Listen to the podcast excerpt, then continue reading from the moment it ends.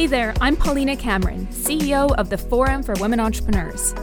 We educate, mentor, energize, and connect women entrepreneurs across Canada to be wildly successful, promoting strong economies and thriving communities.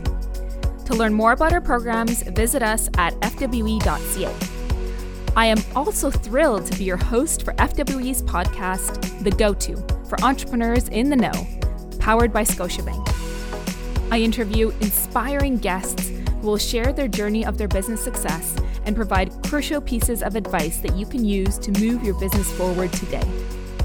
This season, we're covering everything from branding to financials, sales, and organizational culture. As you listen to the season, ask yourself how you can use these learnings to take your business forward. Let's dive in. Last episode, we explored branding and marketing. Today, we're demystifying communication, specifically public relations and content marketing. Joining me in studio is Katie Dunsworth Reiach, partner and co founder of Talkshop Media, a PR and social agency with offices in Toronto, Calgary, and Vancouver. Career highlights for Katie include an appearance on Oprah in 2006 as part of her money mentoring business Smart Cookies, co hosting a W Network series, and regular appearances on CTV and Global News. She's also a longtime supporter of and alumna of FW's programming. Welcome to the Go To, Katie. Hi, thanks for having me. So great to have you. So, PR is critical for businesses being known and seen, and entrepreneurs are oftentimes spending a lot of their own time managing this off the side of their desk or spending a lot of money unsure of what the expected outcomes should be. So, let's start with some grounding questions. Why and when should a business embark on a PR campaign? And what approach do you recommend entrepreneurs use when planning a campaign? Perfect. Well, I'll maybe start with the why. And I think there's a couple of main reasons that I hear from business owners in terms of why they want to add PR to the mix of how they're getting themselves out there. And it's really to cut through the noise of advertising and to just create a, an additional uh, level of credibility. As much as, you know, news outlets are changing, what's not changing, and in fact, what's going up is our online news consumption. And so, in a world where we're bombarded by, you know, influencers promoting this and and digital ads and retargeting, when we consume news, we consume it in a way that there's a different level of trust. And so that has not really changed. In fact, we've seen the PR industry continue to thrive as a lot of advertising and, and other agencies have struggled. Um, what businesses tend to like is that a, a news article is um, considered sort of high authority content. So when somebody is trying to find you on Google, if you're listed in an article in the New York Times, your Google ranking goes up significantly. So we get approached all the time just because people are like, I need to get found when someone someone's looking for me online.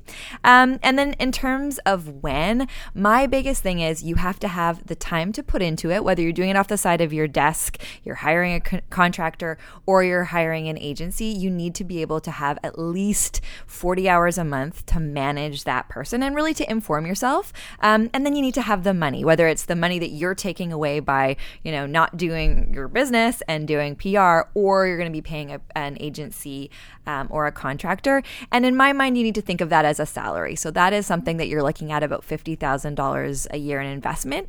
Um, the other thing I would say is don't dabble in this. This is mm-hmm. something where you need to be fairly sure this is a long term strategy for you. And so, how you decide on that is you get your foot wet, you get yourself into some media and some different forms of um, consumable content see how that's working for you and and keep at it or pivot and, and look at other strategies so, what are the key tools and resources that an entrepreneur can leverage to get their message out? Paulina, I'm going to give you the the like real PR insider hacks because yes. there's a bunch of things. Um, but I think one of my favorite, and I feel like this is in every PR professional's toolbox, is a, it's a free tool um, called Help a Reporter Out.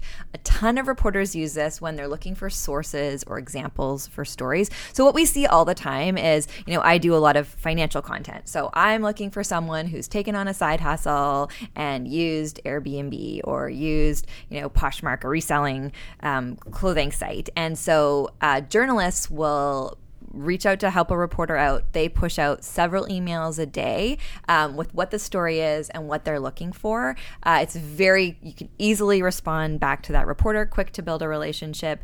Um, we've gotten a ton of amazing coverage for clients, and a lot of smart cookie stuff I've done for myself has come from that. Another tool um, that's really the database for every journalist that ever existed uh, is a tool called Cision.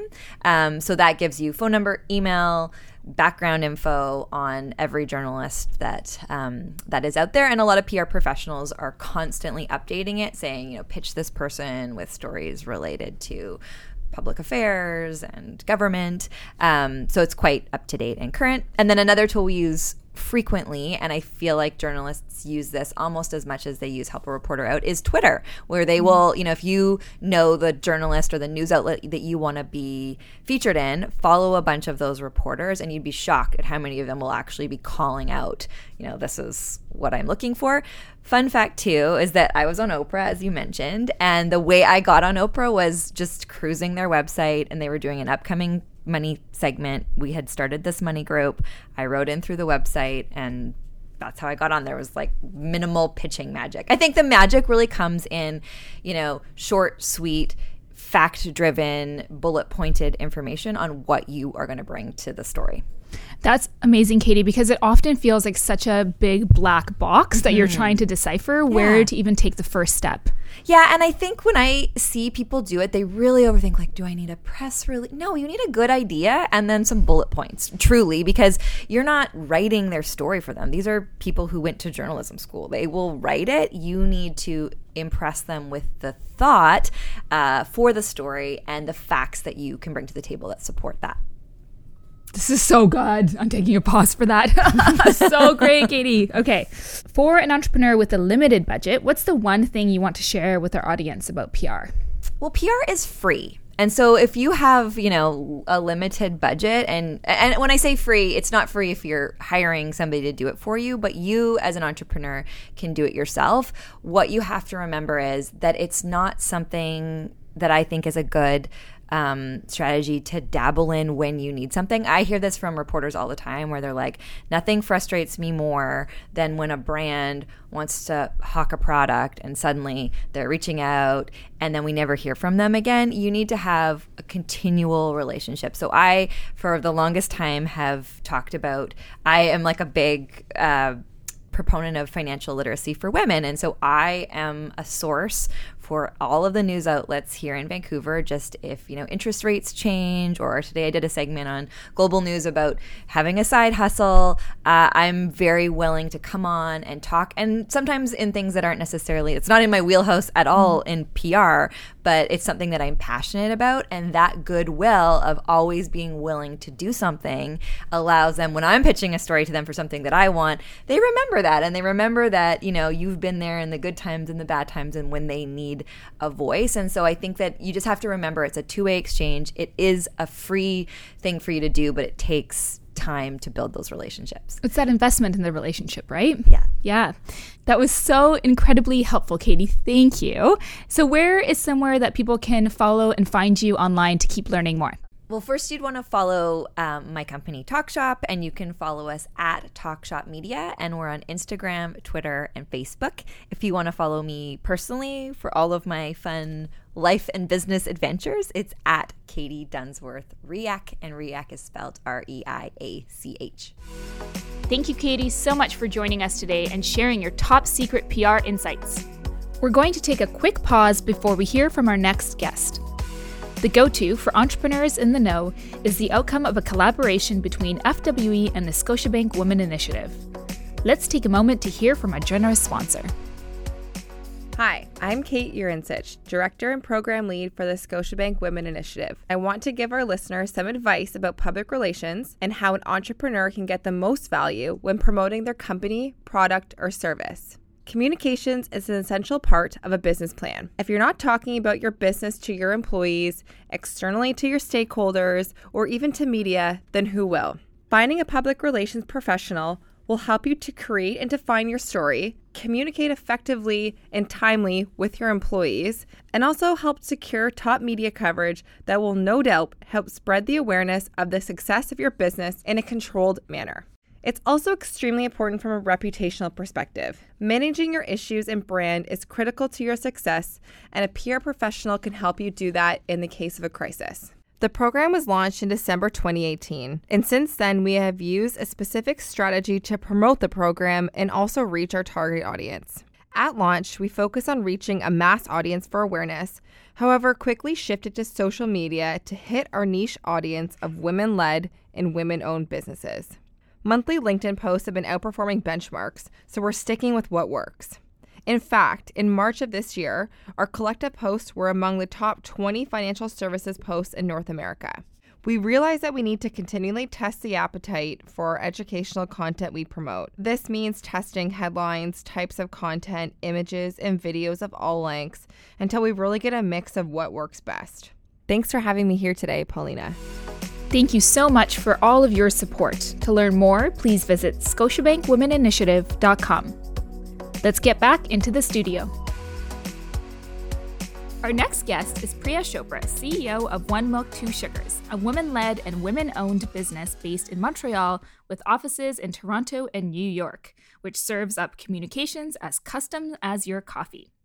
A 2018 recipient of Women in Communications Award from PR in Canada, Priya is a mom of three, an FW mentor, thanks Priya, and an elite member of the Forbes Agency Council, an invite only organization for executives in fast growing agencies. Counting Nivea, Pfizer, and Marriott among her client list, Priya is at the top of her game. Welcome to the Go To, Priya. Thank you for having me. Priya, the power of social media to really transform and boost a business is proven. It creates community, tells a story, and becomes a place to have real conversations with your target audience. What are some golden rules of social media that apply to small businesses? Yeah, that's a great question. I think that there are a number of uh, tips and tricks to be used on social media, and the business is constantly evolving. But what I would like to focus on are four of my personal top picks. So, one, number one is content pillars. Essentially, content pillars are anywhere between three to five different topics in which your social media content will be based on. This really allows you to have a beautiful spectrum of content that's not repetitive and identifies very well with your business and your brand positioning. Number two is to be social on social, which we know it's called social media for a reason, but sometimes we forget that we need to be social. So it's not just a one way, but a two way dialogue. And that requires you spending maybe even 10, 15 minutes or an hour or more if you have it to engage with your audience, follow like minded pages, brands, influencers, and really engage with the community beyond your page. Number three, I think having a very solid customer service strategy is super important. Uh, consumers have a direct link to brands nowadays. They have a voice. Uh, they definitely would love to be heard and answered to in a personalized way. So having really prompt and efficient uh, replies to any queries that come up about your product or service is essential. And you can draft draft up a FAQ list. So it's really just a frequently asked questions list that you could start building out, making sure that uh, you personalize and answer promptly. Number four is use of hashtags. So we all know that we can add these interesting things at the end of our content. What is the purpose of them? Uh, so the purpose of hashtags is really to widen the reach of your content. Not only does it do that, but it allows you to get involved in a trending conversation. It makes your campaign trackable. Um, it allows you to target a certain audience as well, and much more than that. So those would be my top four things in which uh, I would say could give you a good solid base to start your social media strategy. That's so helpful. And I mean, the reminder to be social on social, we need it, right? Definitely. Okay, so most businesses have at least some social media presence, either managed in house, you know, off the side of your desk, or maybe externally through an agency. Both take time and money, so they're an investment in resources. So, what do you consider some of the key ways to track the success of a social media effort to make sure that they're impacting the business positively? Yes, definitely. I think social media has a lot of data that goes behind it. And actually, there's experts in the field, which are really data experts and analysts that we even in our agency have. So it's it's a wonderful tool for marketers to understand. And I think that's why it's been picking up a lot for brands and businesses because it is highly measurable. One thing that we track on a base level to start is engagement, and that's a word that I'm sure everybody hears a lot. So tracking your engagement is super important. Essentially, it's measured um, as a ratio of how many likes, comments, or shares you get vis-a-vis your audience. Uh, based on that percentage, you can also look at benchmarks. So what are benchmarks of engagement within your industry sector and kind of identify how are you fitting in uh, versus industry averages. So engagement is a very important thing and every post will have a different engagement level. So you might want to do an average of maybe the last 10 posts, for example, to sort of see how you're doing. The other thing that is very essential is to go into the back end. Uh, for any business page, there is an insight sort of button that you can click on, whether it's on Facebook or Instagram, and it gives you the back end. So it tells you such amazing information. And I mean, it's very user friendly, it's super easy to understand. So it tells you who your audience is, where they're located, what's the split in gender, uh, what are your optimal posting times, what's the best day of the week to post. So there's just a ton of data uh, behind the scenes that can help you identify and optimize your content. The other thing I would highly recommend, and this would be my last tip, is really to create a simple dashboard for you to monitor your key metrics and to track that, whether it's weekly or monthly or whatever you have time for. And within that, you can have columns for follower gain, impression count, uh, clicks on any post, or any other metric that you think are essential to your business. And the last thing you can also do is to look at your SEO if you have some tools related to SEO and see how much traffic actually came from your social media to your website. That's so helpful. And I mean, such a tangible tool to get that set up and to be able to see what's actually working or not working, right? Yes, and learning from it and always improving from the data. Mm-hmm. So, what is the one thing that an entrepreneur can do today that would add depth to their social media presence? Sure, that's a great question. One thing that I like to really do, and I and I highly recommend, and sometimes we forget to do it, is to repurpose user generated content and because I'm a PR person, um, my background is PR primarily, I call that PR for social media. So essentially, it's not just you talking about yourself, but it's what other people are saying about you.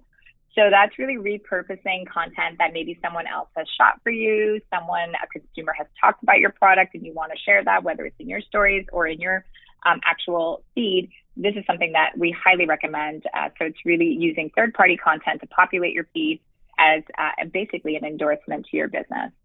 So user generated content is high up there on my list.